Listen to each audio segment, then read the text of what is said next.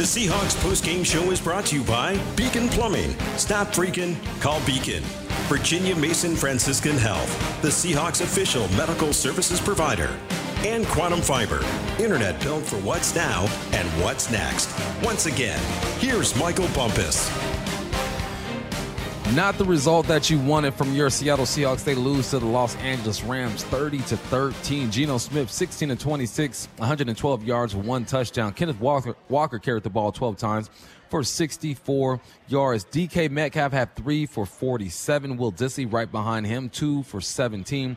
Defensively, Bobby Wagner led the charge, 19 tackles, one TFL. He had a Uchenna Nwosu who had two TFLs of his own. This defense could not cover the middle of the field. The offense had moments where they looked good, but couldn't get it done near the end of the game. When it comes to third downs, the Rams started off hot. At one point, they were five for five on third downs. They end the day 11 of 17. The Hawks two for nine. That's something that you want to see. Uh, total plays: Hawks only ran 46 offensive plays, 180 total yards. A rough start to the season. We got a lot to break down when we return. I'll be joined by Robert Turbin, Brian Walters, Ray Roberts, and Paul Moyer. All that is coming up next, along with interviews from Jen Mueller and the coach when he steps up to the podium. That is next on the Seahawks Radio Network. Welcome to the Seahawks Post Game Show. I am Michael Bumpus. The, the Seahawks fall to the Rams, 30 to 13. Not the start that you wanted, but here's a positive for you. They got some film where they can correct a lot of stuff. That's the way I'm approaching this, Rabes. When you see the score, you watch the play on the field. What's the first thing that comes to mind as you get out of here? Well, there just there are a lot of things bumping, and mostly I'm just so so wildly surprised at the outcome. Uh, I've been around this game a long time uh, here in Seattle, and so I shouldn't be surprised at anything because the National Football League, things like this can happen to you. They don't happen to the Seahawks. At least it hasn't happened this way to the Seahawks. And certainly on opening day in front of a big crowd against a team like the Rams, who you know very well, uh, and you should be prepared for them. Uh, and I think the Seahawks were prepared. I just think the execution was off in, in a lot of cases, and especially on defense, just flat unable to stop Stafford from throwing the ball, especially in the middle of the field. And we just could not get pressure on him. They might have kept, uh, you know, an extra tight end in to block once in a while, but still, there was not nearly enough pressure, and uh, they didn't have to run the ball very well because they were able to throw so well. And on our side of the ball, we didn't have the ball very much, and when we got it, we couldn't get anything going on first down, which meant third down was third and forever. So I don't know where you start, Bump, other than you look at the film, you just make the corrections, and as I said, it's as the game was winding down. You, the good thing is, you know, you still have 16 ahead of you here in the regular season. Eh, you know, would we be happy for a 16 and one record? Absolutely. Is it going to happen? Well. The likelihood is not, but you're going to win a lot of games this year, but you got to play a heck of a lot better than you did today. Yeah, that's the that's the good thing. It's it happened week one. So if this were week 9, 10, 11, 12, then I think the urgency would be up. People would panic. People are still going to panic regardless, Rabes. That's just how this game goes. Um, yes. But there, there, there were some positives in this thing. Kenneth Walker, he looked explosive at times. You see, Geno Smith started the game efficiently. Defensively, Bobby Wagner made a lot of tackles. But as you and I know, you need 11 guys moving all together, offensively and defensively, to keep this thing together. So now I feel like Rabes, the, the challenge is to be positive. These guys to be positive when all throughout the week they're going to hear guys questioning everything, uh, whether it's on social media or in the news. How do you think these guys approach that? Do, do they put the phones down and just go to work? What would you do? Well, I, I think that's going to be a, a, lot of it. I think Pete and his coaches are going to go a long way to keeping these guys positive and tell them not to, don't worry about the outside. In fact, you use something like this to say, okay, guys, time for us to circle the wagons. Already people are writing us off. It's time to put that chip on your shoulder and let's go back out there and keep playing and making big plays. I think aside from the corrections you have to make, and there are lots of those, but there's just a lot of physical things that happen today that you know you, you expect you're going to do better. And again, when your starters hardly play at all during preseason, you don't really know how all these guys are going to mesh together until you see them in the game. And in the first half, it looked like, hey, you know, okay, these guys they're playing pretty well on defense. Yeah, we need to get off the field, but offense looked good as as a year ago. And boy, in the second half, the the switch just flipped in favor of the Rams. Uh, so those are the kinds of things that need to get fixed. Here's what I'm most concerned about right now: is your two starting offensive tackles didn't play in the second half, or played just very little before they got hurt. That is a huge concern because those two guys played so well a year ago. If they miss any kind of time at all, we saw what happened today. And you got younger guys, not saying they're not try hard guys, they are, but they're not the guys who were starting. And so when that's the case, uh, you better figure out a way to get those guys healthy and make sure everybody is at least somewhat healthy by game number two in Detroit next week. All right, Rabes, tough start to the season, but there are more games ahead. And as usual, get home safely, my friend. All right, partner. Thank you. All right, today's game is presented by Lumen, trusted technology partner of the Seattle Seahawks. When we return, we'll hear from Pete Carroll as he steps up to the podium. That is next. The Seahawks fall to the Rams 30 to 13. Seahawks fall to the Rams 30 to 13. Not the start that we wanted, but look, you got things to improve on. You got a lot of film to correct. It's going to be a long week for these guys because they're going to hear from everywhere. They're going to hear it Monday through Friday on the shows all throughout the week. They're going to hear it on social media. I'm looking at the text lines. They're talking about fire everybody. Goodness gracious, you would think we just played three months of baseball and the Mariners are like two and 20 something. I understand the frustration. I get it. I think the frustration is real. But um, it's a long season, and where do you go from here? Where do you start, Paul Moyer? It's going to be a long film tomorrow. We were just talking. I go, there's so many things to correct. Right, and they're all correctable. I, you know, I don't think we. It's not that we lack uh, personnel. Uh, we're, we're young. I mean, the Rams and, and, the 49ers are two teams you probably don't want to start defense against a young team. And, you know, this was a complete breakdown in the second half. I mean, we really had three yards other than that last run at the end of the game in, in the second half. They were 11 for 18 on third down. The first drive, they had five third down conversions. So we're getting there. So I'm thinking, okay, the, the reversion to the mean, we're going to get off the field eventually. You got the lead 13 7, until you're feeling okay uh, about it. But what they did to us is um, it's just the little details to this thing. And I, I, I can't throw all of them out there, but I'll give a good example. One of their big runs they hit uh, early on. You had Tre Brown, who was the left corner at the time, and they had a wing look, right? So they had the tight end and they had the wide receiver really close to him off the ball. Bo- oh, as I almost break that. Both of them blocked down. They blocked down. Actually, one the wide receiver actually blocked Bobby Wagner, who tried to come underneath that, which I would have too, because I should have had somebody outside you know, again, not to call out Tre too much on this one, but Tre was 15 yards downfield. Uh, uh, since high school, man, you, you, got both guys blocked down. Your guys are the replace and the run game. I mean, all, all of a sudden that pops. Now, I will say the positive: they they they ran 40 times for 92 yards. I mean, that's we, we, we played really good run defense, but we got to shore up things in the sec, and it's not even the sec. Everybody's going to jump on the secondary and the linebackers and the pass defense. We had one quarterback hit. I think the other one you guys said was a flea flicker. I, look, it, it takes both. You've got to get pass rush. If you don't, then and you are playing zones, the Rams are fantastic at working behind the linebackers and the secondary. You saw that all day long. They worked the middle of the field, middle of the field, deep behind us. That's the weakness of zone defense. Well, the way how do you combat that? Well, you get pressure. We didn't get pressure. Um, so it'll be a, this will be a great training film for tomorrow, and it'll be a long day. And I think, tell the truth, Monday is going to be a, a, tough a tough day. All right, I'm gonna go to my receiver here because the middle of the field was wide open, and something tells me that you might have seen something.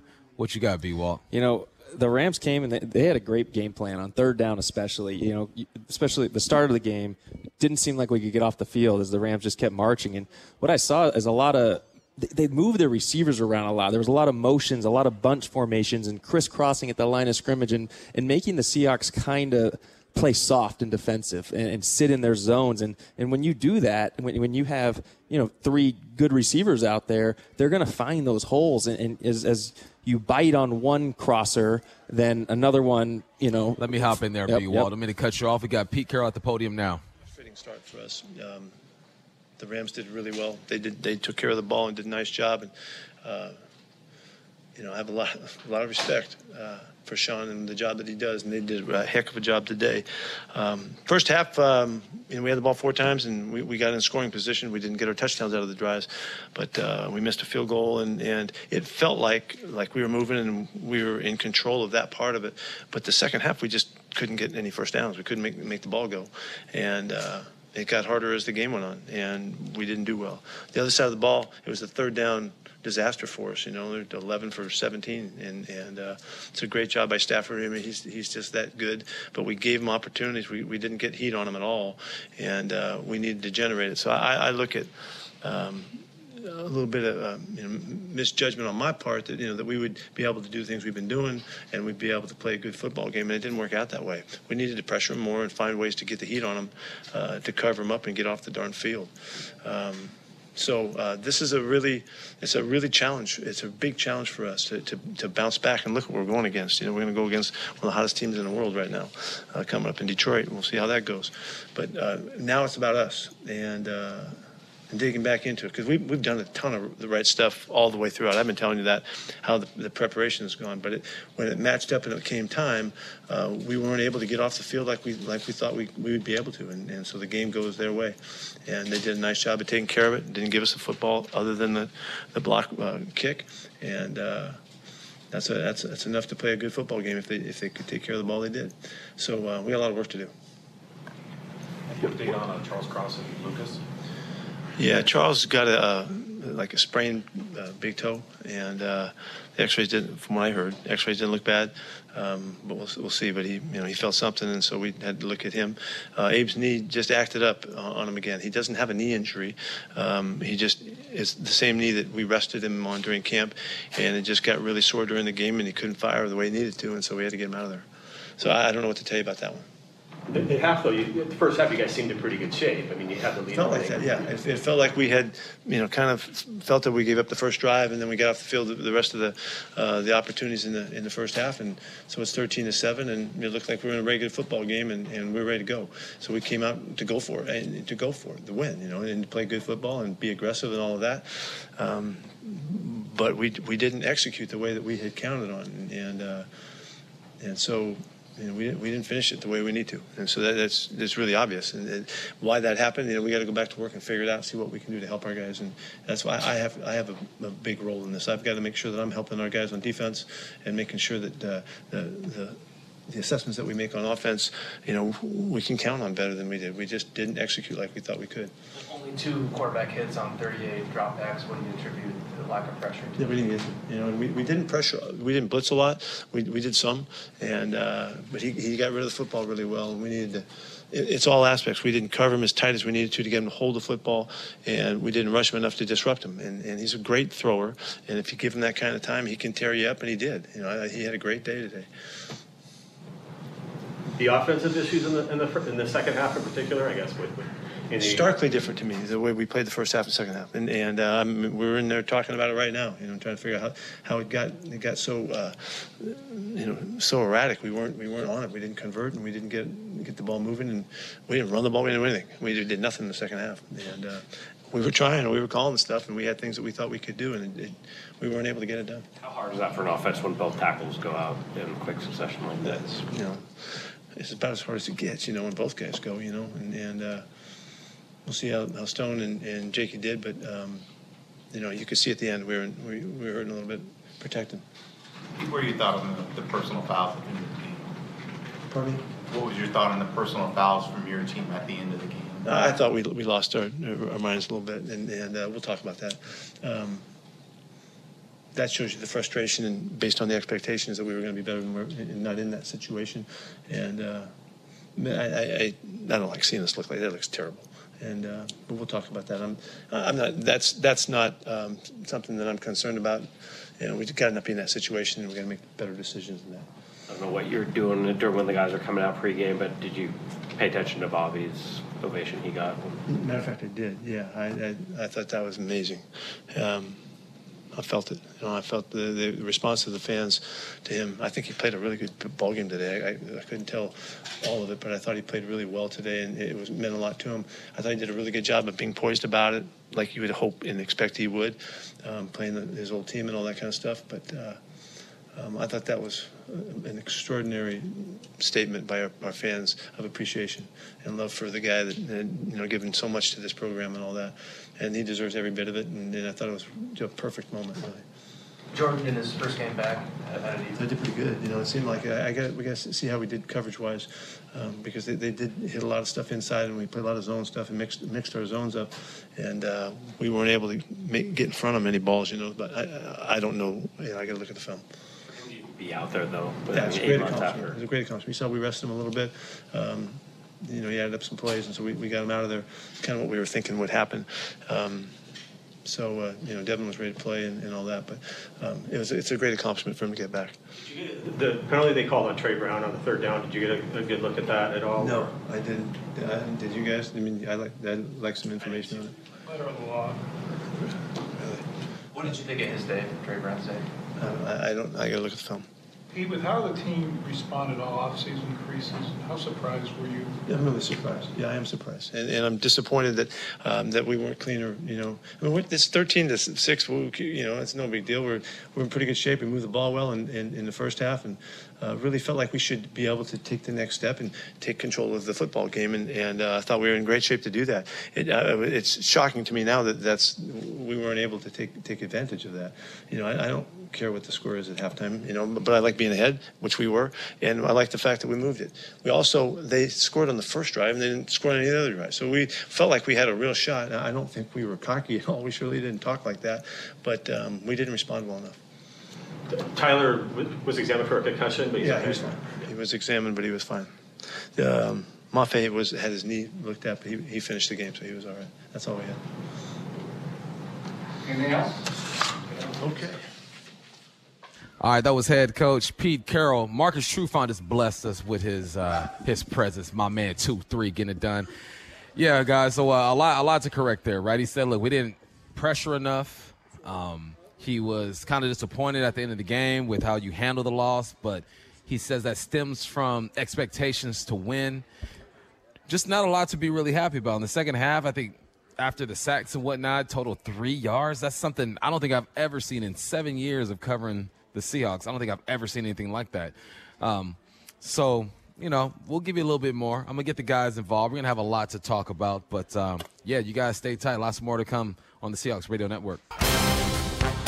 You are listening to the Seahawks post game show. I'm Michael Bumpus with the squad. Let's pause 10 seconds to give our network stations a chance to identify themselves here on the Seattle Seahawks Radio Network. Seahawks football all season long on KIRO Seattle, KIRO FM HD2 Tacoma, Seattle. Let's go to the podium. Geno is speaking live. Kind of stalled. Um, there's some things that we can do better. And, uh, you know, it's going to be important for us to fix those things moving on, you know, into the future. What did you see or feel to make you think the Rams wanted to Uh, by the score. Just by the score. I mean, they went out and they executed. They, they did what they were supposed to do. Uh, it was a, a, tough environment. Our fans were rocking. It was it was loud out there, and it wasn't easy. But uh, they found a way. And so I think that's something that you know. Obviously, we, we'll see those those guys again. But um, you know, it just looked like you know they were playing harder, and uh, that's why they won sorry if you asked this already, but what, what happened on third down? Uh, man, that was a big disappointment. But uh, overall, just we didn't execute. You know, and that's something that we'll be able to look at on film, figure out a way to get better from it. But uh, you know, just from from my vantage point, without watching the film, it just felt felt like we didn't execute to the best of our ability. Uh, this one's a bit off topic, but there was 14 black quarterbacks who started in week one. I'm just wondering what that means to you to be part of that. Uh, it's a tremendous honor, um, you know, just to be able to start. And, uh, you know, I guess that's, you know, kind of history making. And, uh, you know, I mean, I don't know really know what to say about that right now. I'm kind of just stuck on the game, but, um, you know, I guess I'll say I'm honored. Anything else? Thank you. Thank you, guys. Thank you. That was Geno Smith. Our quarterback review was brought to you by T-Mobile, exclusive wireless partner of the Seattle Seahawks. All right, fellas. Geno kept it simple. And, and losses like this – I think the best thing for players to do is keep it simple. We didn't execute. What happened on third down? We didn't execute. Uh, what happened in the second half? We didn't execute because honestly, he doesn't have all the answers right now. Uh, you're gonna go ahead and watch the film, and even after he watches the film, you know he's gonna say, Big Ray, we didn't execute. exactly. I mean, and that's what it looked like. I mean, if you, I mean, in some respects, like you, like it's never usually as bad as it seems, and it's never as good as it seems. I think Paul, you said when we got down here, they rushed the ball 40 times for 90, 92 yards. 92 yards. So Take that all day. So you, you'll take that all day. But like Paul was saying, that also means that you have the ball, the possession of the ball a lot. And so then that, that the more times you have the ball, the greater chance you have to score points. So the Seahawks just didn't execute getting off the field. A lot of times too on defense, it was um, it was it was they'd make a big play for a negative gain or no gain, but then they give up a, a big play on second down to make it third and four, third and one, or whatever, and then they convert to third and four and third and one. So uh, it's just those closing drives on defense and and finishing drives on offense is is what really kind of started getting at them. Then the injuries, I think, with the tackles made it difficult for the offense to, to kind of function. Turbo. Yeah, I mean, listen, it was a frustrating game for everybody involved. I mean, obviously, coaches, players, fans, you know, even us, you know, watching the game. I mean, you know, I, obviously, I've been a part of this organization for a little while, and it's probably one of the more disappointing losses, you know, that, that this team has had. But luckily, it's early in the season. It's the first game of the season, and you know, I would keep in mind that uh, it's a divisional game. Usually, you split these throughout the season. Normally, you go one and one, okay, with the teams that you play against within your own division. So, uh, maybe a surprising loss, but but but not quite. Only because the Rams always play us tough, and even like historically, even when teams haven't been good necessarily in our division, the teams that didn't necessarily make the playoffs they've always played us tough. We always play each other tough, and that's around the league when you're playing against teams within your division. So I would keep that in mind. We know each other so much, so well. Uh, how about the familiarity between Shane Waldron and the Rams, right? Being able to make some of those halftime adjustments. I think that's something to look at as well as why, you know, the offense couldn't really get going in the second half. So disappointing loss, but certainly something that we can come back from. Yeah, I look. I, I don't. Who are we? We had the first half of the second half. The first half, I thought we played pretty well. You know, I mean, other than those, the, they converted on a couple of really good third down conversions. That very, very first one, their first drive, they had uh, Higbee, and he dove. Mean, it was kind of thrown behind him as well and high. Great catch, extended it. But they had the ball 25 minutes to five minutes in the second half. That's unbelievable. We had 14 plays. Really, we had three yards until that last thing. I, that is these are some crazy stats on there. And that, so it's going to feel really bad because of how dominated we were in that second half. I just, again, I'm just keeping back. I just didn't see this coming. Not after the first half. I really thought we would make the adjustment because they had thrown the kitchen sink at us. A lot of stuff they were doing in the passing game. You know, Bobby Wagner mentioned like 19 tackles. He played phenomenal against the run today. I mean, was, he's a big reason. I thought they were so committed to stopping the run today, and we, we did from a statistic standpoint. But boy, we got to figure out that pass. You know, here comes Bobby Wagner now, but uh, he, he he's going to be tired. All right, let's go to the podium live. B Wags is standing by. Uh, it was cool. I mean, um, it's always been love uh, from even the moment I left coming back. I always, um, you know, had a piece of my heart. So um, it was it was something that was really special. Unfortunately, we couldn't uh, give them the win. What do you make of what happened today, Bobby? Um, I think the biggest thing is we had to get off the field. Like third downs were, were really bad. Um, you know, we kept extending the play, and then um, towards the end of the game, we need to make sure that we we keep our cool and, and keep our composure and not um, beat ourselves. How much you emphasize third downs in particular all training camp? How surprising was all this? Um, it definitely was surprising. Uh, it's definitely not something that we anticipated or expected, but um, it happened, and you know we have a lot more games left, and we will figure it out. Geno Smith came in and told us he thought the Rams played harder, wanted it more.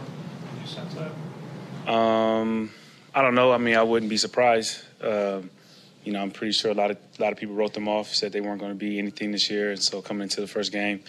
I'm pretty sure they was going to be fired up, and especially this divisional game playing us. Um, you know, you didn't expect anything less. Does that worry you for you guys for this opener? Say it one more time. Does that worry you that another team won? Not at all. It's, it's one game. Something different about the Rams run game. Um, they sprinkled in a little bit of 12 personnel. Uh, they ran a lot more like gap scheme, pullers, things of that nature. Um, but I thought, you know, we played it pretty decent. Uh, we just need to get off the field on third down.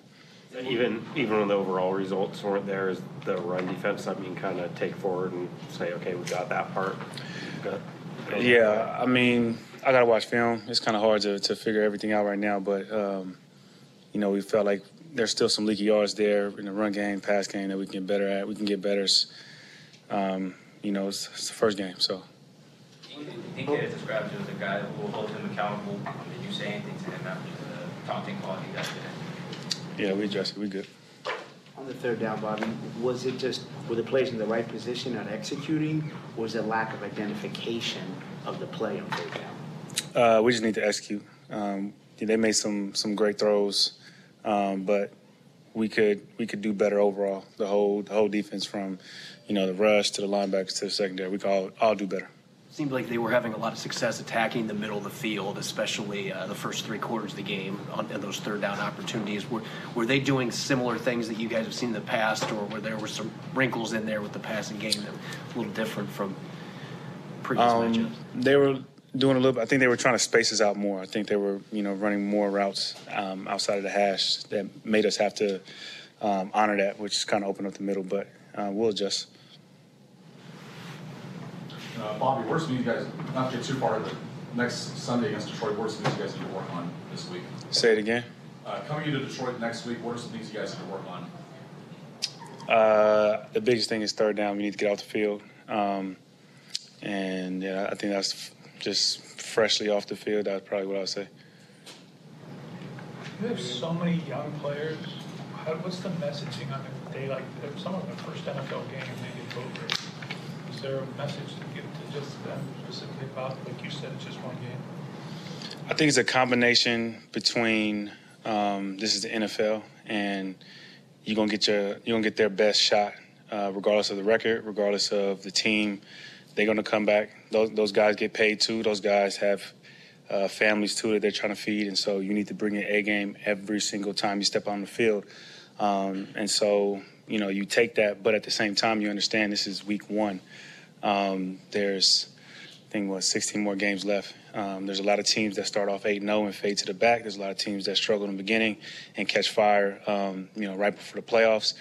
And it's the team that takes their losses and learn from their mistakes um, throughout the course of the season, uh, play better, um, have camaraderie.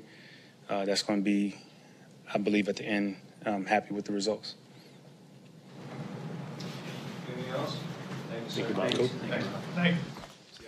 Clearly a disappointed Bobby Wagner there. The Rams scored on their final five possessions while the Seahawks punted four straight times. Only three total yards in the second half. Turbo, I don't think I've ever seen anything like that. So, yes, that's a negative, but the positive is I don't think we'll see that again this year. You definitely won't. And, you know, the Seahawks are going to come out with a sense of urgency, I'm sure, next week when they head to Detroit. And I know we'll talk about Detroit in that matchup a little bit later on in the show. But, you know, I've always believed whenever Seattle emphasizes something, they, they, they find a way to truly, truly get better at it. Yeah, sometimes you just listen when, when there's so much excitement and, and, and so much hype and, you know, first game of the season, yeah, you just kind of you just kind of draw a blank, man. You just come out and you know you may, you maybe have a, a good first half or in a bad second, or a good you know second half and a bad first. For us, this you know today it was a really good first half, and then just kind of flattened out in the second half, you know. And uh, sometimes when you're when you're when you're you know so excited about a game and it's your home crowd, it's the home opener, and there's such high expectations, you can draw a dud and uh, you know it just happened today. But that's not something that we're going to regularly see from the Seahawks this season. Yeah, I think Bobby had it right. I mean, it's it's only week one. We can freak out about it all all we want, but you know, the if if this was a close game, things were clicking. I'm not saying it's a good thing they lost like this, but for the young guys, it's definitely something to learn from because there's so many mistakes out there, so many you know misassignments. As he said, the Rams you know spread them out a little bit, and that's what made the the all the holes in the middle. And, and one play comes to mind. Uh, I remember watching it. um, exactly what Bobby talked about. Um, the Rams had a couple guys on the outside, wide outs, and, and the outside guy ran a dig route, which is a 20 yard in route, and, and another guy kind of widened. And Bobby went with the, the guy widening to the sideline, and Matt Staff, I mean, he, you got to give him credit today. He was, he was on point, he was on time. Um, he, he, could even had better numbers if you know Van Jefferson catches that deep ball. He was wide open, and another one at the end that was just a bit off. But but going back to that play, he threw that ball before the guy was out of the break, and Bobby was chasing the guy to the outside, which opened up this huge hole right there uh, for a first down. And that's just well executed play, but stuff that you know the Seahawks have to uh, have to get on top of because that's what they're going to start seeing. Because the Rams brought a lot of that, a lot of crisscrossing, a lot of pulling guys off out of their zone, and guys filling in behind, and, and they took advantage of that today. Yeah, they you know, we went from practice to preseason, and the youngsters found out what an NFL game's all about and how they scheme on you.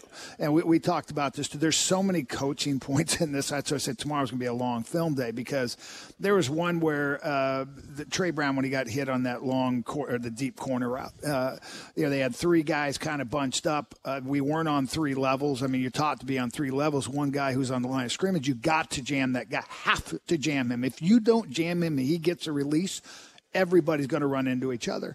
But even then, we weren't on three levels. We ran into each other just a little, just enough to stumble him, and you know he he trailed on it. So. Yes, tomorrow is going to be a coaching film dream. Uh, not really a dream because it's actually your team that you're going to have to coach. uh, but there's going to be a lot of really good things that these guys are going to get to learn from. All right, hey, lots more to do when we get back. We're gonna break down this loss, man. The Seahawks lose 30 to 13. We got analysis from the guys. That's coming up next on the Seahawks Radio Network. Welcome to the Seahawks post game show. I'm Michael Bumpus with Ray Roberts, Paul Moyer, Brian Walters, and Robert Turbin. Not a very good game by the Seahawks. Not what we expected, at least. This is the first time in a couple of years that the Seahawks entered this season and you say, look, you got your quarterback, you drafted this young receiver, you got the number five pick on defense, didn't see him today, but you bring veterans back. And my thought going into this game was, okay, they have the guys to run what they want to run. And as the game progressed, I look at it and I go, okay, they need some more reps together because it seems like everyone's not on the same page. And um, the best and the worst thing about football is that one, you got you play one game a week guys get healthy, you do it again. You got one game a week to dissect every little thing that we saw, but that's what they pay us to do because we're analysts, so we're going to dissect it, Paul Moyer. um, let's let's focus on the offense a little bit. Off off air, we are talking about what we saw early. We saw shifts in motions. Did you feel like the Hawks got away from that later on in the game? Well, I think losing both our tackles was an issue. Yeah, um, yeah and, and then you got behind, and you know now it's you know you, you've lost that balance of run to, to pass uh, as well. And are we are we jumping? Let me jump in there, Moyer. We got, got DK at the podium now. DK, what happened with you guys today out there offense? Um, I mean, in the first half, you see we scored on all drives. Uh, I don't think we punted uh, not one time, and then in the second half just seemed like we, we hit a roadblock, and um, I just felt like the, the Rams just played harder than us. Uh, their defense played harder than, harder than our offense, and uh, you know they, they reaped the benefits from it. What happened with, with like you and Kevin Witherspoon there in the game? What happened? Um, well, I was blocking, and I guess I blocked him a little too hard and uh, pushed him to the ground, and he got up mad because um, he felt like I blocked him in the back. But um, I mean, this is how I play. I, I block every play uh, when I don't have the ball, and I'm never taking a play off or jogging trying to take a play off. So that's what transpired. What did, did the officials tell you what they thought was unsportsmanlike? Um, I seen their coaches yelling at me or saying something to me and their players, and you know I let that get to me, and I retaliated, and you know the second man always gets called, so just got to be better in that aspect. But Bobby said he talked to you about it a little bit already. No, no, sir, not yet. Geno also said they played harder than you. Was that upsetting that that happened in the opener? Right. Yes, sir. Um, I mean, you never want to see a, another team or the opposing team, especially somebody in your uh, you know own division, uh, play harder than you. But um, I'm pretty sure there's a lot of mistakes um, you know that we have to clean up on film. Um, you know, just can't wait to you know get back to it tomorrow and fix our mistakes and you know practicing and winning always you know takes this bad taste out of your mouth. So looking forward to this week. Do you think that was a matter of maybe some guys taking the Rams lightly, given where they're at? Uh, I mean, no. I mean, because any Sunday, anybody could get beat in this league. So um, you, you never should take anybody lightly. Um, but I just think that, you know, like I said, man, they play you harder than us. And I felt it out there on the field. And you, y'all probably seen it, uh, you know, watching the game. So whenever a team plays harder than you, you're, you're definitely susceptible to uh, losing. You said, the first half, you guys scored your first three possessions in field goal range on a fourth one. How surprising was it just kind of how dramatically that turned in the second half? Um, I mean, it's not dramatic because uh, you know we always expect to go out there and score anytime we have the ball, and you know we always you know expect our defense to, uh, of course, stop them. Um, but you know when things don't go our way, we have to you know overcome the adversity and start just leaning on each other and not just start going our separate ways. Because you know we always also have uh, you know the Seattle Seahawks jersey on. Um, and you know the coaches are in it together with us, and everybody in that locker room is in it together. So we can't just start separating. We always got to stick together and play as a team. Anything else? Thank you. Thanks, DK. DK Metcalf didn't have the day that he wanted. Did score a touchdown. Did get a penalty. He said, "Look, I blocked a guy like I do every play. I got the coaches and players chirping at me." Um, it's probably a little deeper than what he laid it on to be, but uh, that's part of the game, man. That's DK's personality. That's how he plays the game, Big Ray. How many times have we seen DK getting into it with the player in the sidelines? I mean, it's expected. I think it's just it looks a bit worse when it happens in a loss like this. Yeah, the thing that's interesting to me is that the several people have got come up and said that they've the other team played harder, and I don't know. I don't know if playing harder is why they won. They the they won because they out executed the Seahawks, and so if you're saying being out executed is playing hard, then I agree. But I saw dudes playing hard. You know what I'm saying? They just weren't. They just weren't making the plays, and they weren't where they're supposed. You know, the, the they were out schemed or weren't where they're supposed to be, and all that kind of stuff. So that that piece kind of. If the team is saying that you weren't playing hard, that kind of bothers me a little bit. You know what I'm saying? Because that's about effort and attitude and all that kind of stuff. Because you can play hard and still get embarrassed. Right. You know what I'm saying? But um, so that that that piece is gonna I'm have to think about that a little bit. But you know, if you think about just the the whole the whole trickle down effect happens because the Rams dominated the ball. They had the ball 20 more minutes than we did, so about 40 minutes to our 20 minutes. They they ran 32 more plays, which is almost a half, an entire half of plays more they ran than than the than the uh, than we did, and then they uh, and then we only they outgained us 426 yards, 180 yards. So like those things speak to the execution of the Rams, not necessarily the, them playing harder. Um, and then winning on the third down, they was what 11 for 17 11 for or something like that, and, and converted on a fourth down. So right. really, I was saying and we were what Two of something, I think. yeah, like Two one for for nine. two and nine on third down for twenty two percent. So, and uh, I mean, because I don't know that they got outplayed from an effort, physicality, all that kind of stuff. I just I just think the Rams came in with a great game plan, and usually the team that sticks to their can execute their play, their game plan the longest tends to be the team that wins. You know what's interesting? You, you got me thinking, Big Ray. I, I, that was well said. It made me think because the Rams had so many guys missing, they knew that they needed to be dang near flawless in their execution. To whereas the Hawks on the other side were like, we got guys. This is go out and ball. And you lose the detail of some things. And that's what Tell the Truth Monday is going to be about, right? All right, get back to the details, right? Or when are you supposed to fly to the flat? How are you supposed to take on this block? You have the ability to do it, but you still got to go out and actually do it. Yeah. But what is execution? To a certain degree, right? You know, we talk about scheme a lot, right? We're talking about our secondary, well, really the passing game, our pass defense, and the struggling, you know, that they went through in this game. And we look at the pass rush and say, well, that wasn't really there for us, right? Only two quarterback hurries throughout the game. And so, you know, what is execution? I think a big part of that winning one-on-one matchups, right? I mean, wouldn't you guys agree with that, right? Yeah, I mean, like we can scheme all the boom, boom, boom, the dig routes and all the stuff, but it's like, man, you know, when you line up against the other guy, all right, the other amigo, man, you got to win, all right. And did that come down to effort today? Was was the was the one-on-one matchup between you and a Rams defender or a Rams offensive guy? Was he just playing harder than you today, where you couldn't execute quote unquote the the, the scheme because you couldn't win the one-on-one battle? Is that you know is that what we're talking about? I here? think on the outside, one-on-one battles really come to light when you're a man. You know what I'm saying? Like that's when you really win your one-on-one battle. I think as a receiver, if I'm going up against a zone defense, I know what he's gonna do based off his alignment and down and distance and stuff, and I can influence what he's doing. But I think one-on-one battles more consistently happen in the trenches, honestly, Yeah. because that's where there, there's constant. This is my guy. This is my guy. We're getting. And I would I, I would even say like just without seeing the film, but just what I thought I was seeing Mm-hmm. is because the Seahawks have so much speed on the outside.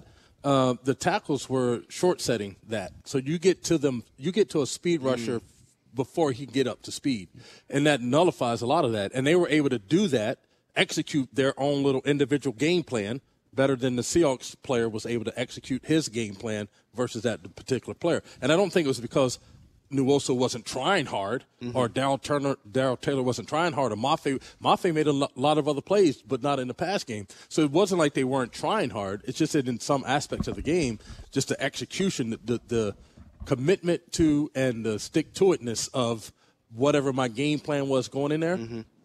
The Rams lasted longer in that space than the Seahawks did. And, and there's going to be a bunch of things because I, I agree. I, I think the effort. I mean, look, if a guy beats me on a crossing route and I get picked, was that effort? Right. I, I mean, I'm trying. I mean, I didn't see us shy away from any hits. I thought we played physical. Look, the first half we had 15 and a half minutes to their 14 and a half Mm-hmm. minutes in possession. You know, second half again over 20 minutes in possession. Was that effort? You know, that we couldn't convert on third down. They are it, the things are steamrolling.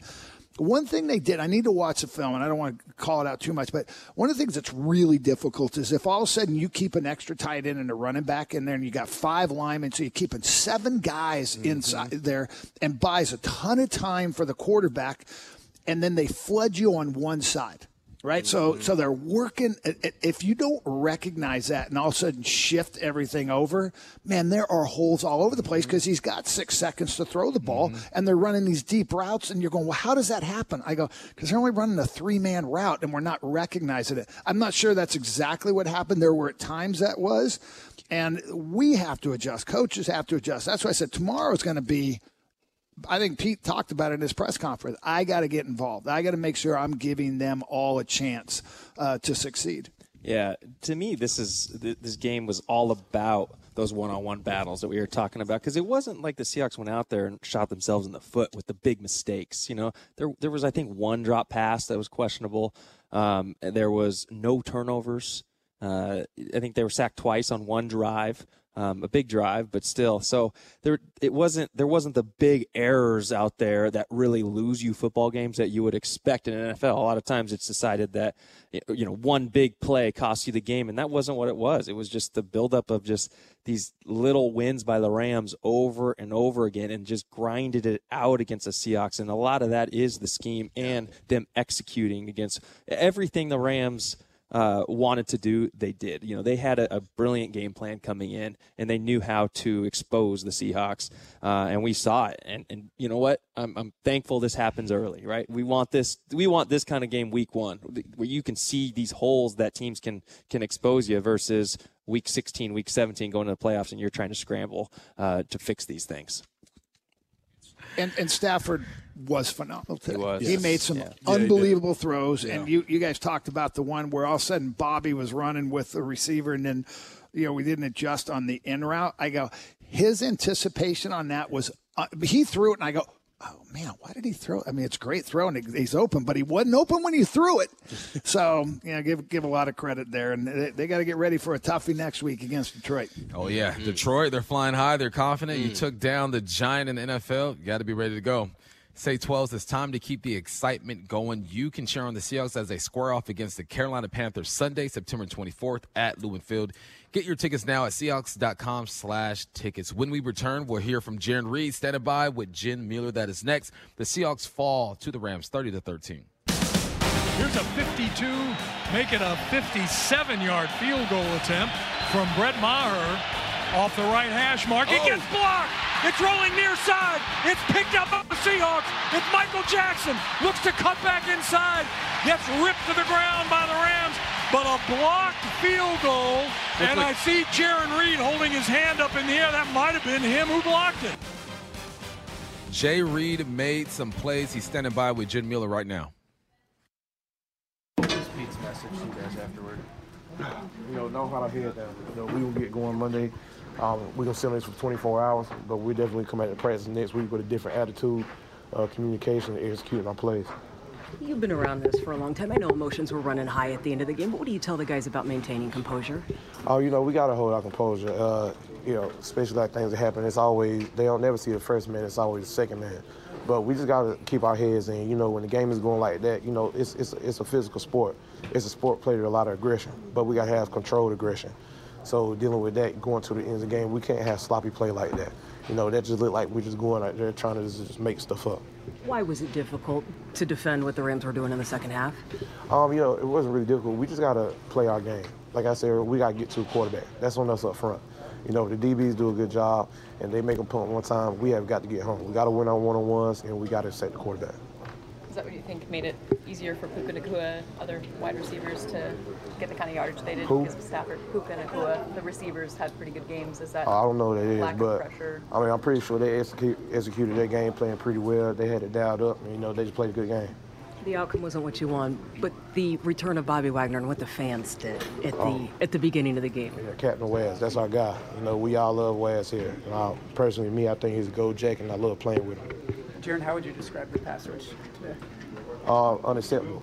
Uh, you know, we here our own drawbacks, and you know, we didn't get close to him a lot. But you know, if a guy's getting the ball out that fast, if we can't get it, we gotta get our hands up to knock it down, so we can get him in longer down the distance where he can't throw the ball off and dump it off that fast. You talk about knocking things down. You did knock down that field goal attempt. How'd you get there?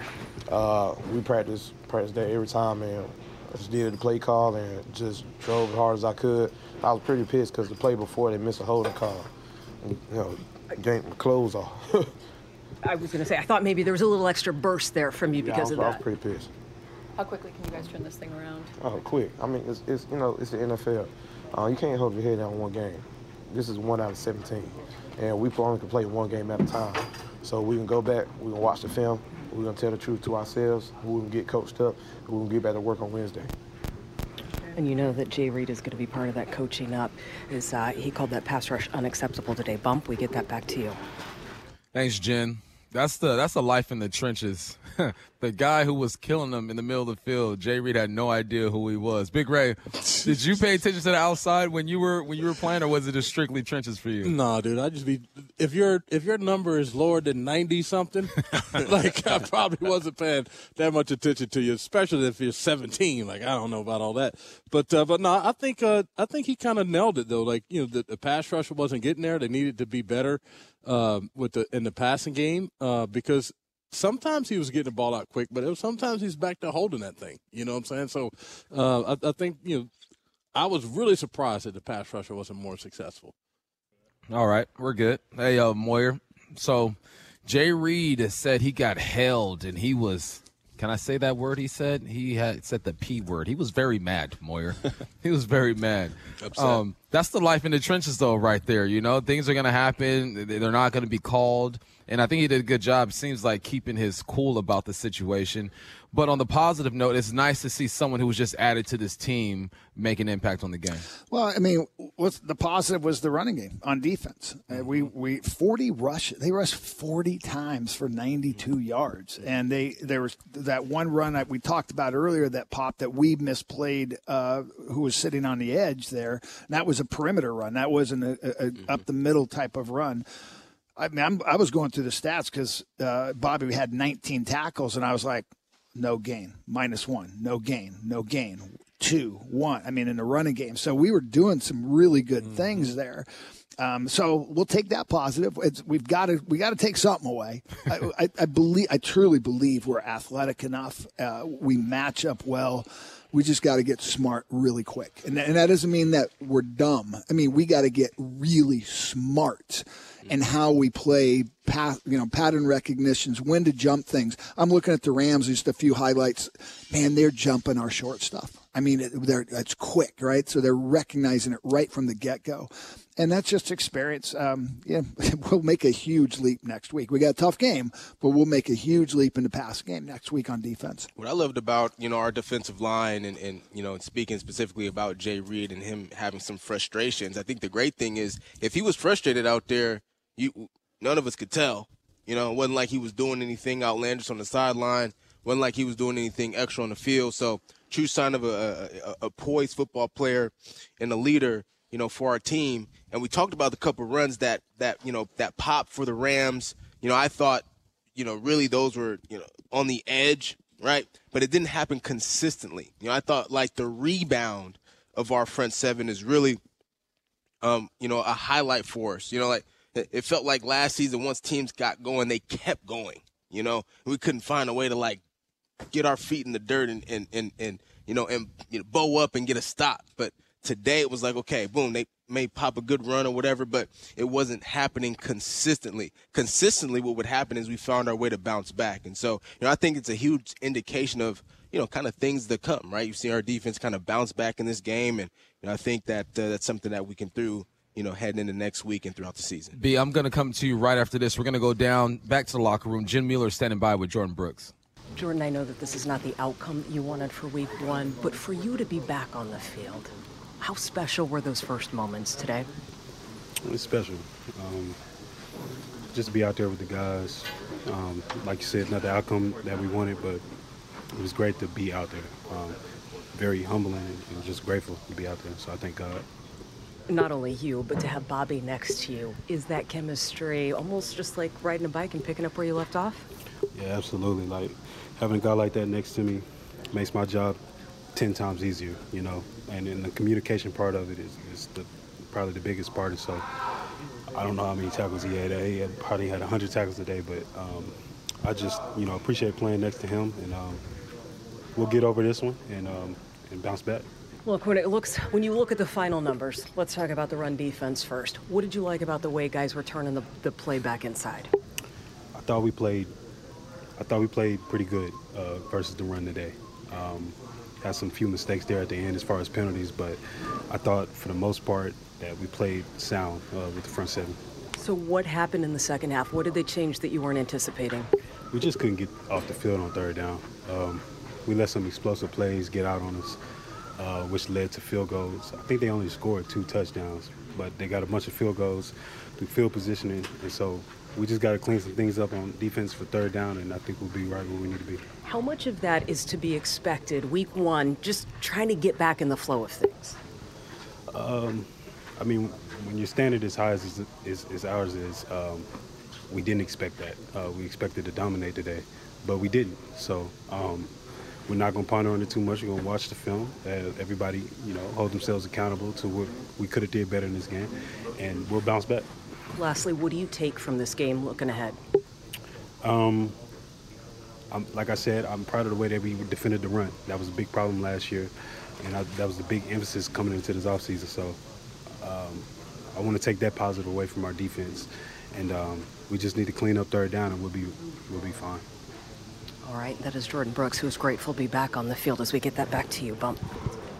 Thanks, Jen. Uh, B. Waltman, I cut you off before you got to Jordyn Brooks. What were your thoughts before that and after that interview? No, it was just, uh, I was going to talk about this run game um, from the Rams and how, you know, we were, I was very impressed by the front seven, how they handled it. But you saw early, maybe the first drive or two, a couple times the Rams were able to gash up the middle and, and, get a nice gain and run the ball. And I think they had 30 yards in the first half or first half, first quarter of run. Um, the running game. They had 30 yards, and that, that's a big chunk of what they had the entire game. Considering the rest of the game, they started running it more because they had control of the clock and all that. So uh, the 30 yards came, but most of them on the first two drives. And after that, everything was on the edges because, you know, Jarran Reed really, he, he did a great job mm-hmm. clogging the middle and they, he made the adjustment. And that's what I love to see about him. You could tell he, he takes a lot of pride in that middle. And when that happened early, uh, the big gashes up the middle, he, that wasn't going to happen. He wasn't going to let that happen again. I really like how he responded.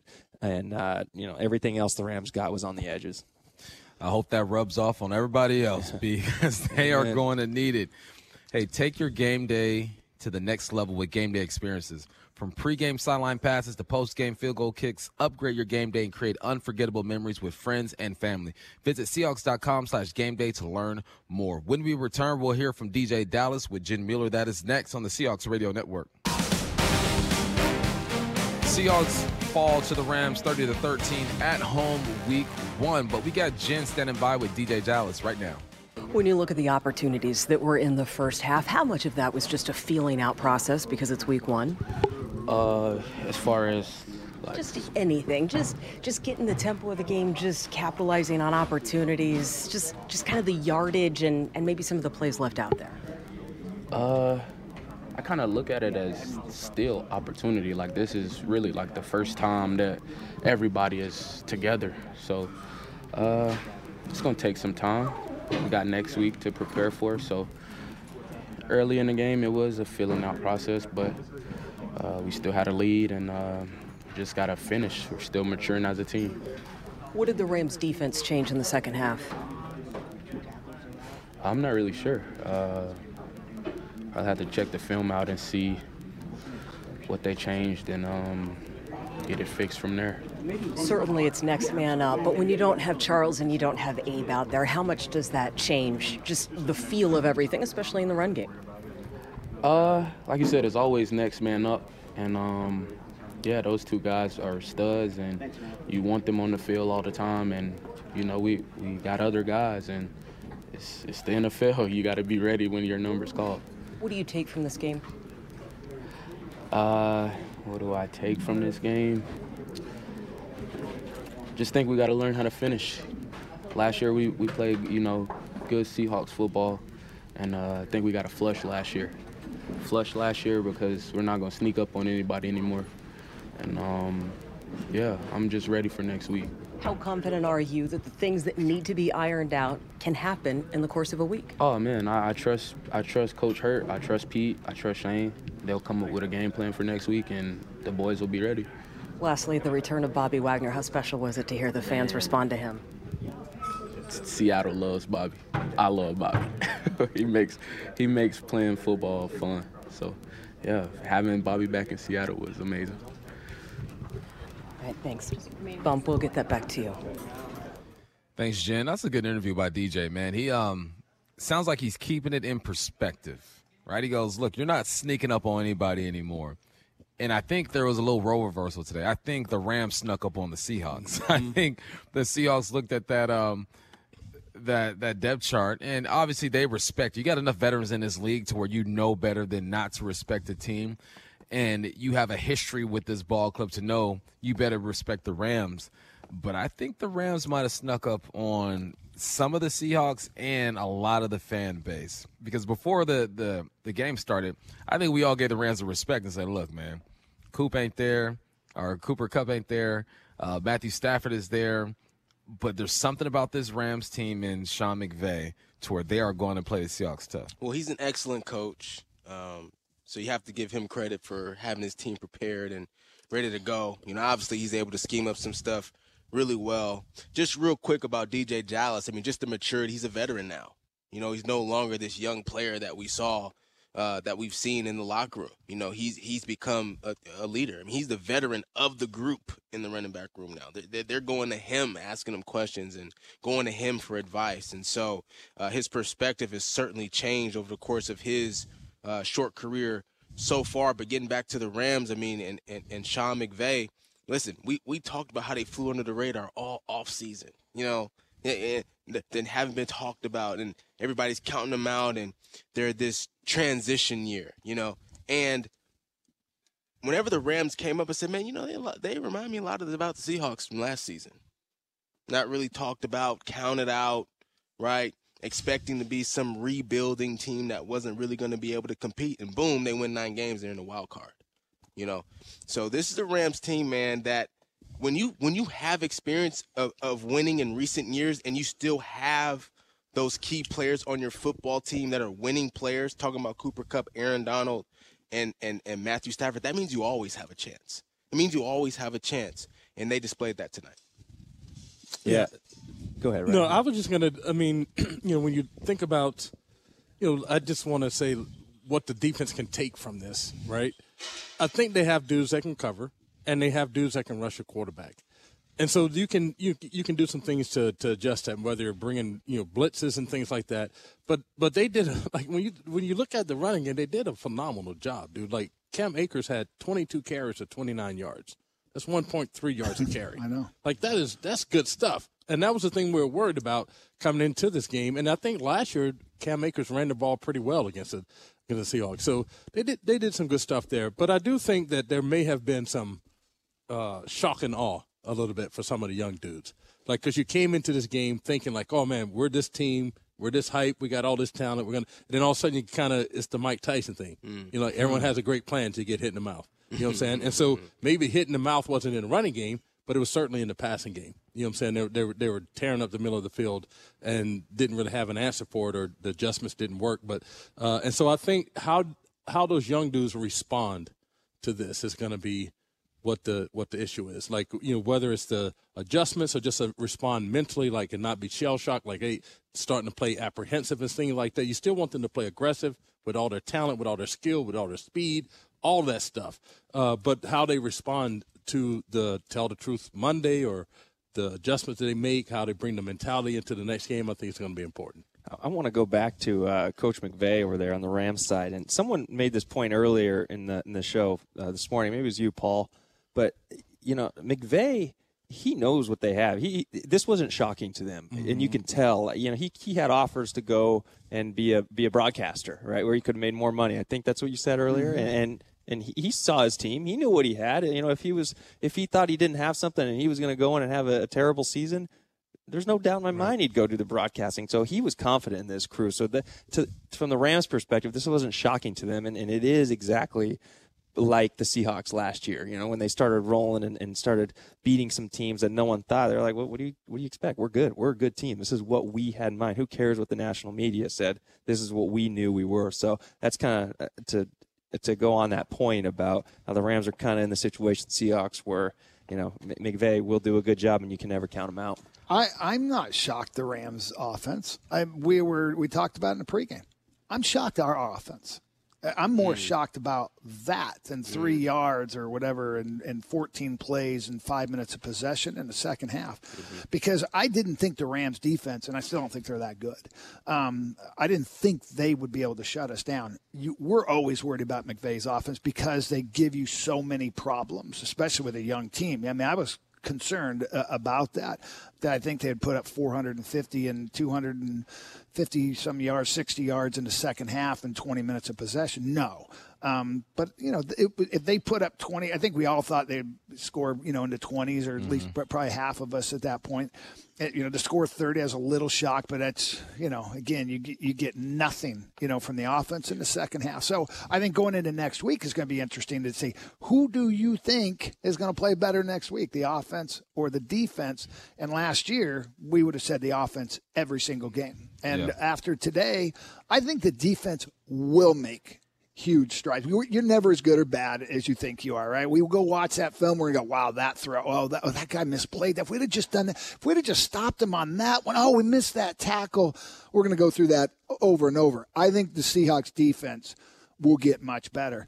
If we don't have both our tackles, um, we don't have explosive plays. We, we got to get creative on offense. So I think they they've got to me a tougher task ahead of them next week than I think our defense does.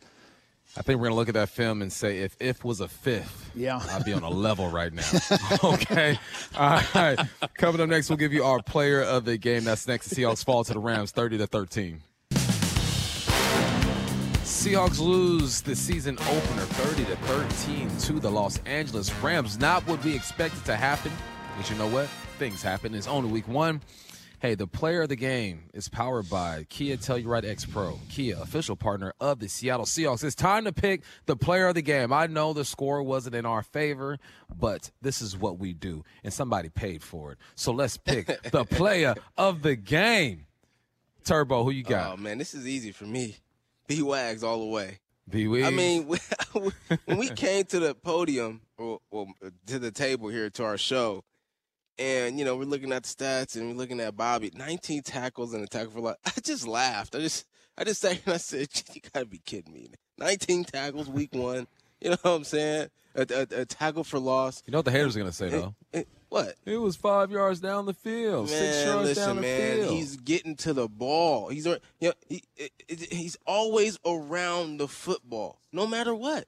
Doesn't it, whether it's five yards down the field, whether it's in the backfield, whether it's at the line of scrimmage, whether if it's a passing play, he's always around the football.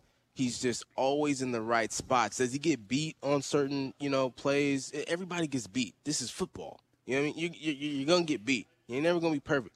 But the fact that he's still playing at this level, you know, and, and, and, and, and you look at the stats, you're like, man, like Bobby making such an impact again. I just think it's amazing, man. So I'm going to ride with B Wags. All right, from B Wags to B Walt. what you got? Man, I mean that's uh, I, I like that. I, I like B Wags. Um, I'm, but I want to go maybe the offense, and, and I'm not going to say he had an amazing game, but I'm going to say it was really good to see him out there, and and he performed. He made some plays. He showed his explosiveness, and that's Kenneth Walker. Yeah. Right. You know, we were able to give him the ball, and and uh, you you saw why he's so valuable to this offense. I wish we could have given him the ball a little more, but kind of uh, fell behind, so he only got 12 attempts. Um, but when you average over five yards a carry, uh, that's uh, you know it's good to have him back, and that groin looked good. Yes, it did. Big Ray, that dude, 72. Well, that's that's who I was going to go with too is Kenneth Walker, just because I think he was, he would have been on his way to well over 100 yards rushing, because even if you take away his long run of 15 yards, he still averaged about five yards a carry, uh, uh, or for maybe close to five yards a carry. With his 12 and 64, he's at 5.3. Uh, I think he adds that dimension to the um, to the offense that um, that it needs. Maybe not the physicality, but the way he makes people miss. He can get to the edge. He bounced to the outside. He made some plays. And so, um, I don't know. I was just kind of leaning that way as I looked at it. Love what um, uh, Bobby Wagner did with the 19 tackles. Bobby just doing Bobby things. Uh, and have to respect that, but I like Kenneth Walker. Okay, K9. Yeah, I mean, a game like this, it's a hard one. You're right, because with just both sides of the ball in the second half, it was just not very good. Um, I, I, with you, B. Walt, I mean, I thought Kenneth Walker, I wish we had more opportunities. I mean, 12 carries, 64 yards, 5.3 yards per carry. I mean, that's what you're you're hoping we get from him. But I think just coming back, I'll do the sentimental one. Uh, you know, he had nine solo tackles. You know, and I but when I went back at first, I was like, well, it didn't seem that impactful. You know, the, the tackles. But then I started going, well, there's a zero, there's a minus one. I mean, I started looking at because I do that a bunch. I don't care about tackles. If you make 20 tackles and they are 10 yards downfield, that's not productive to me. But when you make nine tackles at the line of scrimmage, that's pretty productive. So I'm going to tie this thing up with uh, Bobby Wagner. I get to be the tiebreaker. There you go. You get I don't to think participate. I've ever been the tiebreaker. We got 19 tackles. B Weezy thinks K9's growing looks good. So I'm going to go with B Wags, man. I mean, welcome home, right? He got the loudest cheer running out the tunnel. You got to give it to 54. Say 12s, now is your chance to weigh in. Follow the Seahawks on Twitter and Instagram to vote for Kia's electric player of the game. When we come back, we will preview. Actually, let's do some legal stuff before we get out of here. Let's pause 10 seconds to give our network station a chance to identify themselves here on the Seattle Seahawks Radio Network. Seahawks football all season long on KIRO Seattle, KIRO FM HD2 Tacoma, Seattle. All right, when we return, we'll put a bow on this part of the show and preview the lines that is next on the Seahawks Radio Network. 12 play on the drive, second down and nine. Charbonnet stays in the backfield. Here comes the blitz. Geno has time, throws it over the top. Metcalf, touchdown! Seahawks! The Rams blitz. They go to a man-to-man on DK Metcalf. Not a chance, baby. Geno Smith lofts it up over the top from 10 yards out. Metcalf has now tied Daryl Turner for sixth place on the Seahawks all-time receiving touchdowns list with 36, and they made it look easy. The call of the game is brought to you by Beacon Plumbing. Stop freaking call Beacon.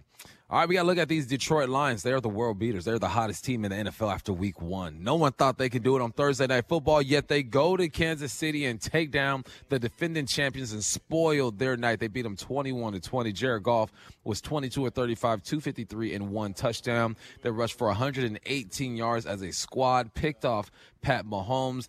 Yes, Chris Jones wasn't there. Travis Kelce wasn't there.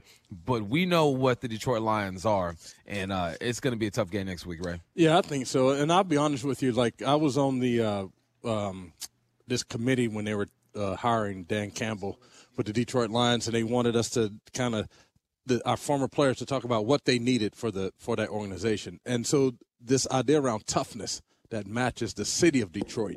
And so when Dan Campbell first came on, winning the press conference, all the stuff he was saying, I'm like, yeah, okay, whatever. But like, how is this going to translate to the team?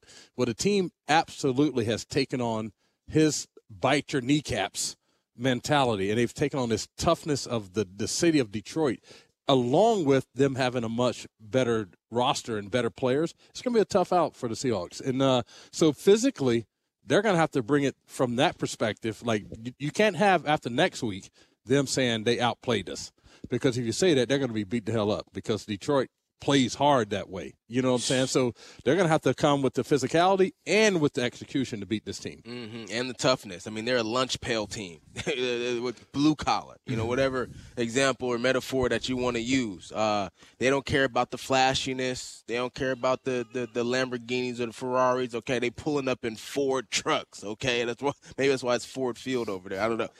so, what obviously the owner, right? But you know, obviously, listen, this is a hard nosed football team out to prove something. They, they they're out to prove that last year at the end, the second half of the season wasn't a, a, a fluke. They're out to prove that they belong in the conversation with the best teams in the NFC, the best teams, you know, in the NFL, and that's how they approach each and every game when they have an opportunity to line up out there.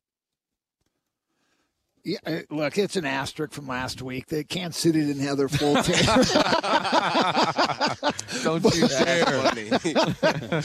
but look, we played Can- or Detroit last year. Man, that was a barn burner down there, and uh, we got to thank them for beating uh, Green Bay at the end of the year to get us into or help us get us into the playoffs. It, it's going to be a battle. Uh, you know, I'm looking at what they have.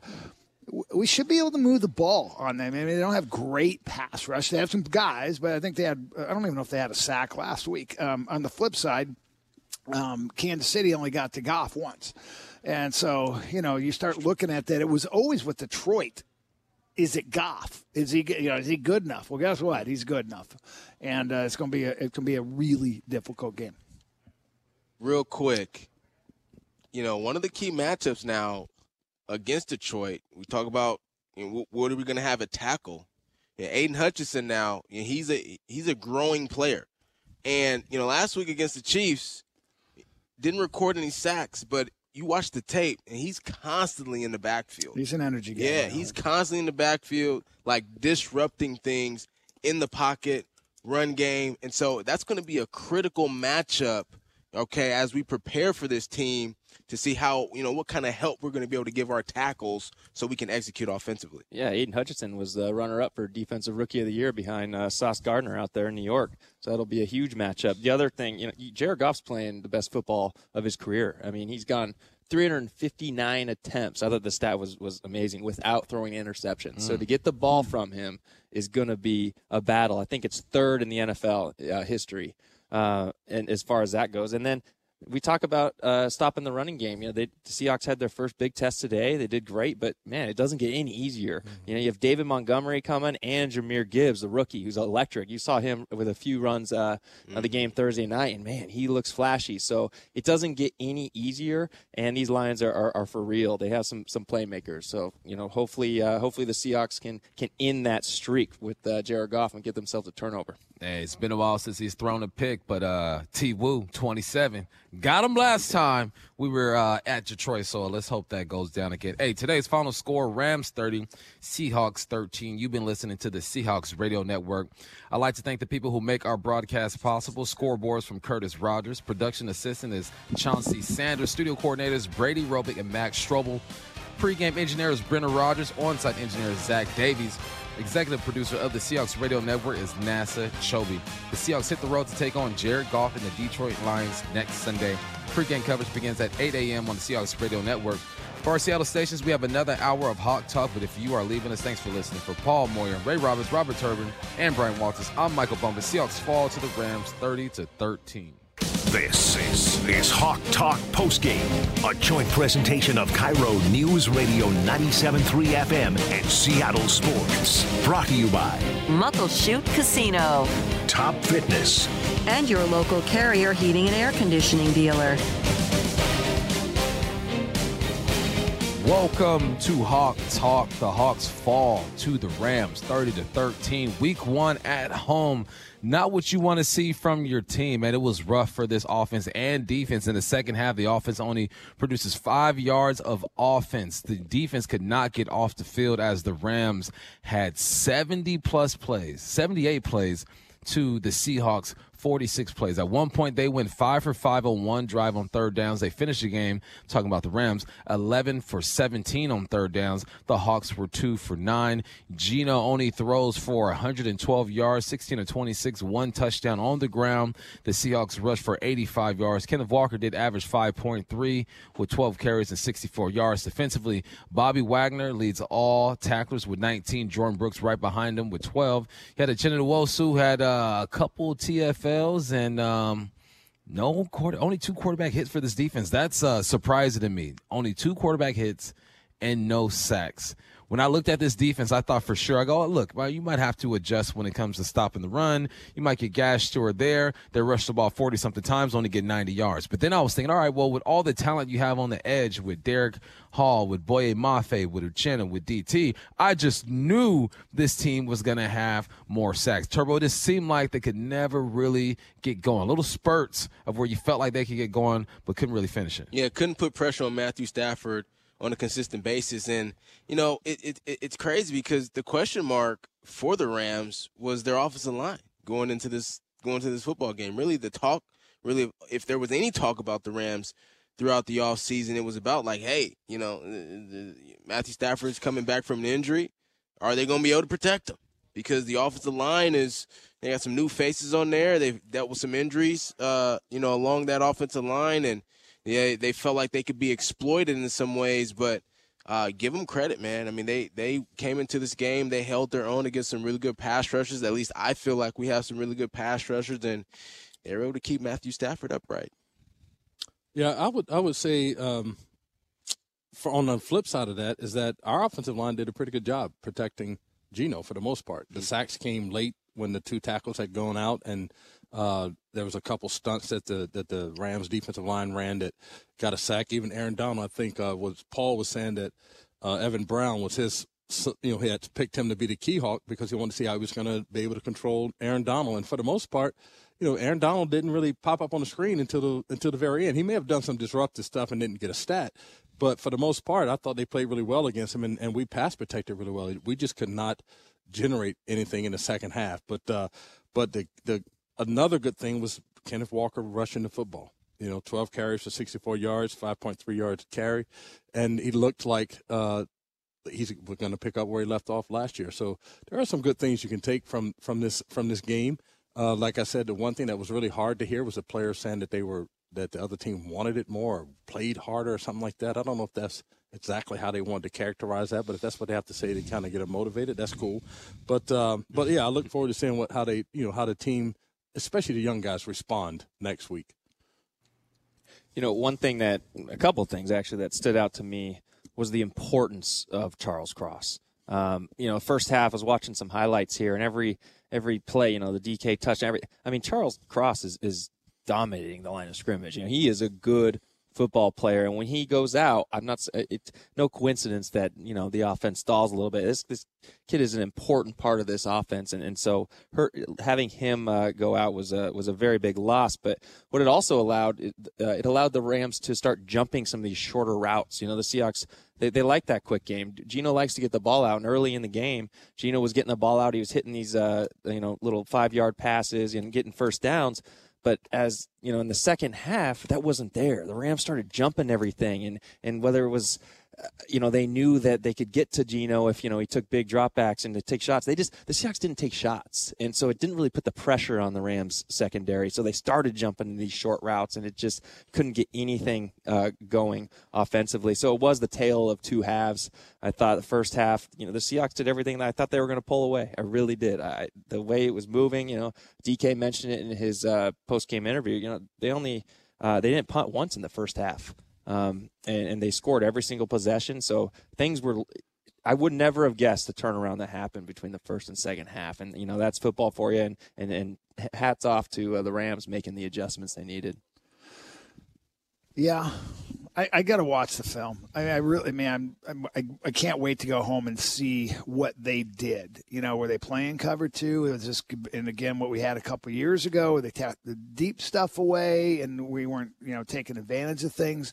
Um, you know, uh, defensively, were they maximum protecting? You know, why, why that's why we weren't getting it. Because again, I didn't think it was quick game by them necessarily. Right, there was certainly a lot of uh, crossing routes, and you know the Rams historically have said, "Oh, we're keeping seven, eight guys in, and we're going to run these deep routes on one side of the field."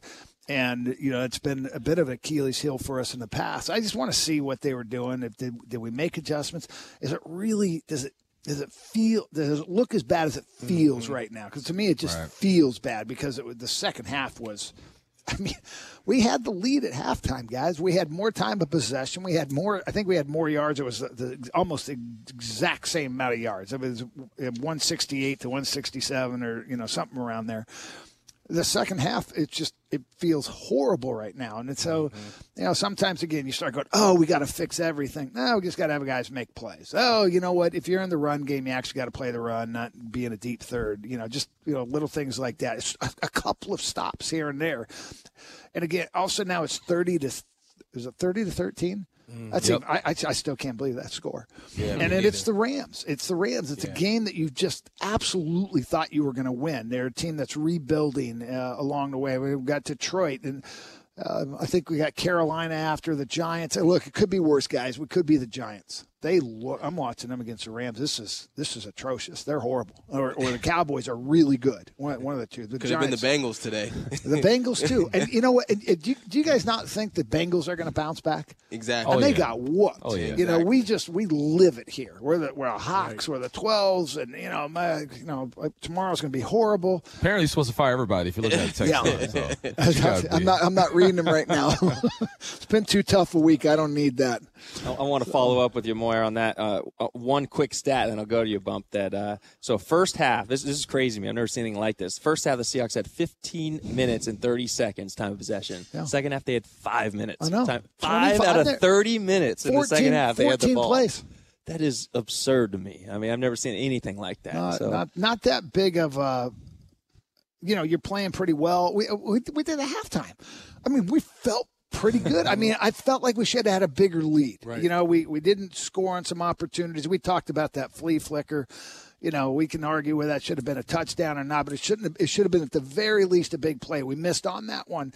Um, we get to miss the the field goal. I Yeah. just you know we we should have been up probably 20 to 7 or some, something around there at, at half and feeling good and boy that was a quick turn If if was a fifth, Paul. If if was a fifth. Let's go to Gina Love. He's standing by with Jamila now. Julian, it was your first time playing in front of the 12s in a regular season game. Were they as loud as you expected? Yeah, you know, they were pl- plenty loud. Um, they have our back, and uh, yeah, I really liked playing for them. You heard how much they loved Bobby Wagner in the opening intros. Seeing him get that reaction, what does that mean as a teammate? I mean, it's deservedly so. That guy's a future Hall of Famer, and you know, it's fun to witness him now. You know, I'm excited to build with him going forward. Now, when you look at the game and the numbers, what surprises you most about the defense and the performance today? I don't know about surprises. I think we just got to execute better on third down. Um, I think we had them. Our first down numbers were pretty solid. Um, then get back on track on third down. We just got to execute way better. Um, so that's the staying point that is going forward. The fact that they were able to get so many yards in the air, what does that say, though, about the yards they could not get on the ground? Yeah, I mean, we had a plan to stop the run, and I think we did a solid job at that. Um, and now it's just, you know, tighten up our coverage, and that's on us as a secondary. We just got to build on that. People are going to look at some of those numbers and say that's too much of a gap to overcome in a week, though. What would you say if you're saying it's really just some third down plays and playing alongside each other? Is it too much? No, I think in the entirety, entire history of the NFL, the biggest improvement from teams is from week one to two, and so we're looking to continue that trend and just improve, you know, a lot week two. We're learning each other, we're learning how each other operates the system, um, and so I expect us to make a jump. Puka Nacua is a local product, or at least for a while played at UW. What makes him challenging as a wide receiver? Uh, he was effective, you know. I think Stafford put him in good situations. Uh, he made some tough catches, and yeah, I mean, he's a he's a. They had some young studs on that team, and so, yeah. You've been around the game for a while. What's the message you're going to give guys when you get back to work tomorrow? just be accountable. You know, all of us. I think we had plays we, we had back. Everyone has a couple. Um, we own that. We build on it, and we move forward. You know, this week can't linger into next week, and so just we got to turn the page. Especially when the next opponent is the Detroit Lions coming off a big win. Bump as we get that back to you. Thanks, Jen. That was Julian Love. Um, unfortunately, we couldn't get him a win with his uh, on his debut as a Seahawk. But as always, next week when we return, we will give you a highlight recap. That's next on your home for the Seahawks, Seattle Sports 710 and KIRO News Radio 97.3 FM. This, this is Hawk Talk Postgame, a joint presentation of KIRO News Radio 97.3 FM and Seattle Sports. Welcome back to Hawk Talk. I'm Michael Bumpus with Ray Roberts, Paul Moyer, Brian Walters, and Robert Turbin. It is now time for our unsung hero. Somebody who's not getting some love, probably should get some love. It's uh, it's thin out there, fellas. It's thin out there. Actually, there might be a lot of unsung heroes right now, right? Like a bunch of guys that I guarantee we go watch a film, we're going to say, "I guy, he did his job. Yeah, you know, right. he, he he played pretty well." And you know, I'll start with this one. Go for it, Moyer. because I know Turbo hasn't put any thought into it. and He needs some extra time. Um, You know that Turbo is why we created this. I think we created. I think you're right. Because you remember the Tariq Woolen thing? Yeah. That's how he. I like the way he bounced back. Yeah. that was like the player to. Player of the game. Yeah. Yeah. Uh, I'm gonna start with my my Keyhawk guy. Was was Evan Brown. I, I I watched him the first half. I didn't watch a ton the second half, but let me tell you what he um, he does a lot of really good things. Uh, one is he sees stunts immediately, and he is fantastic. Of not just coming off, uh, waiting for the stunt to, to come back to him, he actually pushes his guy in a way that allows the guard to pick that up too. And then he was sitting there, and he takes guys right down the middle, and if they get on an edge, he, he he's able to push them through. Um, I, I was I was impressed with him. Uh, so he's my unsung hero today. I mean, Aaron Donald half only had a half a sack. Yeah. You know. Uh, I'm going to go with my my, my guy uh, uh, Mafe because he had a quietly good game. Like he did a good job setting the edge. Uh, he made a couple. I think he had a tackle for loss. Uh, he was around the quarterback. He didn't get a you know, the hit or the sack that that he, that I would like for him to get. But I think that um, it's kind of like when you see the, the storm clouds in the distance, and you're like, man, it, it's going to start raining sooner or later. And I think that's Mafe. Like his, Okay. his his stats are going to start raining. Oh, that was in, and it's- poetic. Yes, it It is. was. You know, you You know, know that's why? what I do. That's When what I you do. said it, Shakespeare, When you said boy. it, I looked over there and was like, "There's a cloud over there." but that's that's Mafe to me though. His, it's gonna when he starts playing well, It's gonna rain. gonna come in bunches. It's gonna rain. Yeah, it's gonna he's gonna rain in on some folks. I feel like my love it, kids right before they go to sleep, they get all loopy and stuff. That's how I feel about this game. Just want to get it over with. I like that, Ray. You painted the picture for me, man. I like it. Who we got? Is it on me? Yeah, it's on you. Turbo. I'm going with the 12s, baby. Woo! Goodness Nah, I'm gracious, just you going with sixty-five thousand people, huh? Sixty-five thousand unsung heroes. Go DJ, that's my DJ. all right. You know what he does? No, He always finds a way. I'm gonna tell you. tell me. He always finds a way to spark our team. It special teams. It could be a big hit on punt. Mm-hmm. It could be, uh, you know, a, a- a big play on offense, a screen play, or or catch out of the backfield. Today, it was a kickoff return. Right when our team needed it was a nice kickoff return. Right when our team needed like some juice. You know what I'm saying? And DJ just he's always bringing that juice. And for me, he's the unsung hero today. Thirty-four yards in that return. Big return. I, I knew I should have jumped in in front of you. That, that was my guy right there, DJ. Couple, uh, couple big returns. But I'll go. I'll go a different direction here, and I'm going to go with a guy. I don't know if we've talked about him a lot, but man, he's a, he's a star player for this team. But coming off that ACL, and, and he came back. He had 12 the tackles guy. today. That was the other guy I was Uh, thinking about. Jordyn Brooks. I mean, Yeah. 12 tackles. He didn't play the whole game. You know, he, you could tell he was on a little pitch count. Uh, Devin Bush came in a few series and, and would give him a little rest. So, but he came in and, and I mean, him and Bobby in the middle, it was great. He had 12 tackles, four solo, and uh, it was just good to see him out there and get back and and uh, hopefully no setbacks with the knee. That's a great call. He did. I, he, I thought he played well. Yeah. I mean, he Yeah. he looked a bit like Jordyn of last year. I mean, he he looked fast. I didn't see any uh, limping or anything or favoring the leg. Right. You know, he's Right. a strong guy. So yeah, that's that's a good call.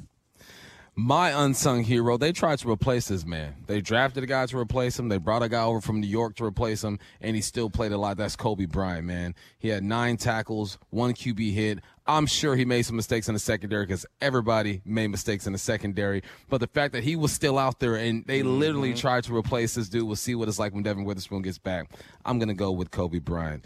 All right, when we return, we're going to preview the Lions and we're going to give you reasons to be optimistic. It's week one, folks, okay? That's coming up next on your home for the Seahawks, Seattle Sports 710 and KIRO News Radio 97.3 FM. This is, is Hawk Talk Postgame, a joint presentation of KIRO News Radio 97.3 FM and Seattle Sports.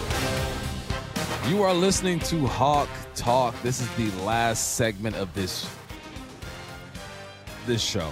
Honestly, guys, I'm ready to get this show over with so we can start looking forward to something else. And that's what we're going to do right now. Okay, actually, let's start off with reasons to be optimistic and then we'll end with a with a uh, looking forward to the Detroit Lions. So I'll give one reason to be optimistic, all right?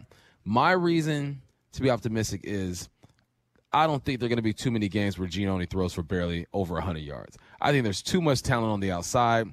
I think DK will get going. Lockett, you got the tight ends, you got JSN. I just think there's too much around him to repeat this performance. And you, I'm telling you guys, I'm looking at these text lines. People are really texting in. This is the real Geno. Fire him. I go, the real Geno played 18, 19 games last year, threw for dang near 70% completion rate and over 30 touchdowns. So it's going to take one game for you to jump ship. I, I I'm going to tell you to go ahead and donate your jersey, your 12 man jersey, to somebody who really cares about the team. If it takes one game for you to talk about Geno like that, so that's I, I'm optimistic because I feel like there's too much talent for Geno to have barely over 100 yards. B Wall. Hmm. What am I optimistic about? Well, a couple things.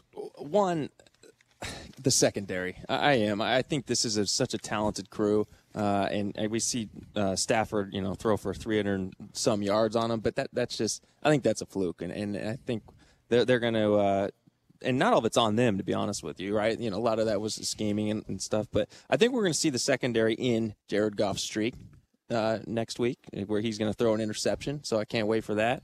Um, but those guys, uh, I think they'll step up. They'll step up, make some big plays. Um, and, and that's something to look for, uh, be optimistic about. Also, something I'm going to go on the injury front. That's optimistic. When Pete talked about, I'm not. It sounded like the tackle, the injuries to the tackles weren't as bad as it could have been. So, so hopefully we get those guys back, and that would be a huge, huge boost for this offense. Yeah, I'm riding with you on that. I, I think the, the the things I'm optimistic about is that we defended the run well and we ran the ball well, Mhm. and uh, and like and just like I was gonna say what you just said, Brian. Um, you know, Abe has had this knee thing.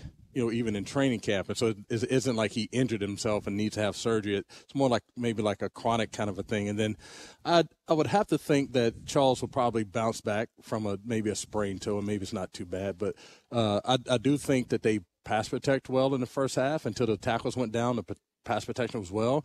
Uh, they just kind of lost their rhythm in the second half, and so I, I I don't think that the second half is the indicator as to who the Seahawks offense is. I think more the first half is, and then uh, I I expected this the the pass defense to get better based on the pass rush and the coverage. You know, Kenneth Walker has really gotten better. Yeah, he he he doesn't rush anymore. He he doesn't second guess himself anymore when he gets the ball. You you can tell that the game is slowed down for him. Uh, you know, he, he he plays with so much more poise now as a runner, and uh, you know, obviously he's so explosive. So once he see it, boom, he's gone. Uh, but that's something to be optimistic about. You know, the, the, this run game is going to continue to build. I feel like this is a championship team, um, and and part of that is be was, was was really going to be on the shoulders of was this run game going to be able to not only repeat the success it had last season, but build on that and be even better this year. And I thought we saw some signs of that today.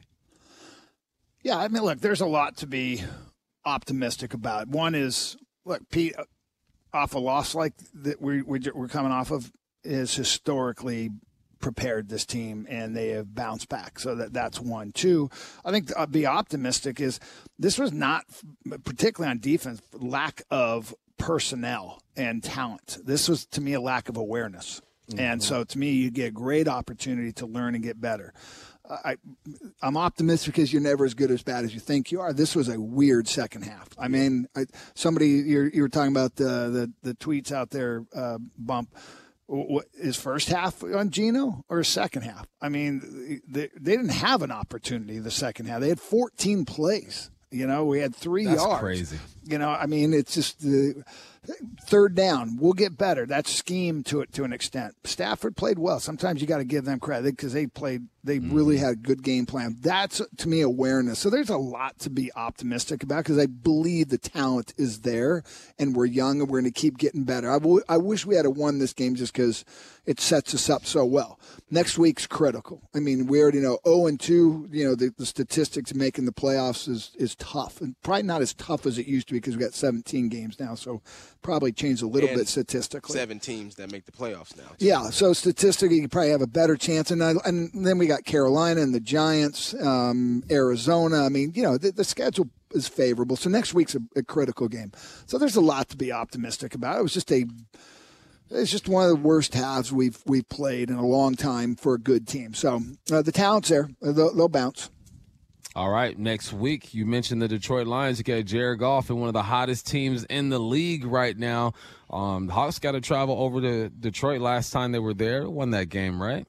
Yeah, they won that Oh, game. yeah. T. It a Wu had a pick uh, six. High scoring game, Um, too. yeah, it was a shootout. So um, I don't think I want to see a shootout. I just want to see a clean, efficient football game on both sides of the ball. Yeah, I, I would say too. Like if you just look at Detroit's offense, it's, it's not like they they beat the uh, Chiefs, but it's not like they had staggering numbers. You know what I'm saying? Like Jared Goff passed for 253 yards. The running back ran for 74 yards, but he only averaged three and a half yards a carry. And then on defense, they had some quarterback hits, but they didn't have any sacks. So, uh, so the thing that the Seattle, Seattle will have to match is just the toughness of this team. That they're they're they're kind of like some of the Seahawks teams of past. Like you don't win the first, you don't win the second, you don't win the third, you win the fourth quarter, and so they kind of have that same mentality. So matching that will be important. I think the uh, I think the Chiefs really uh, just killed themselves against the Lions. You know, I, I don't know if the Lions' defense is as good as what was portrayed on Thursday night because I mean, you look at the the interception for a touchdown. You know, it was a, a flat out drop right into the the Brian Branch's hands, the the new rookie DB for the Lions, and and uh, they had drops all over the place, and, and that's what the the news was about, and. So I, I think there's some weaknesses in this defense that the Hawks will be able to um, capitalize on, and you know it's not all. Yeah, and the, and the Chiefs didn't even have their guys, so it, it's just a tough game to really base on on you know who the Lions really are. So I think coming in, this is going to be.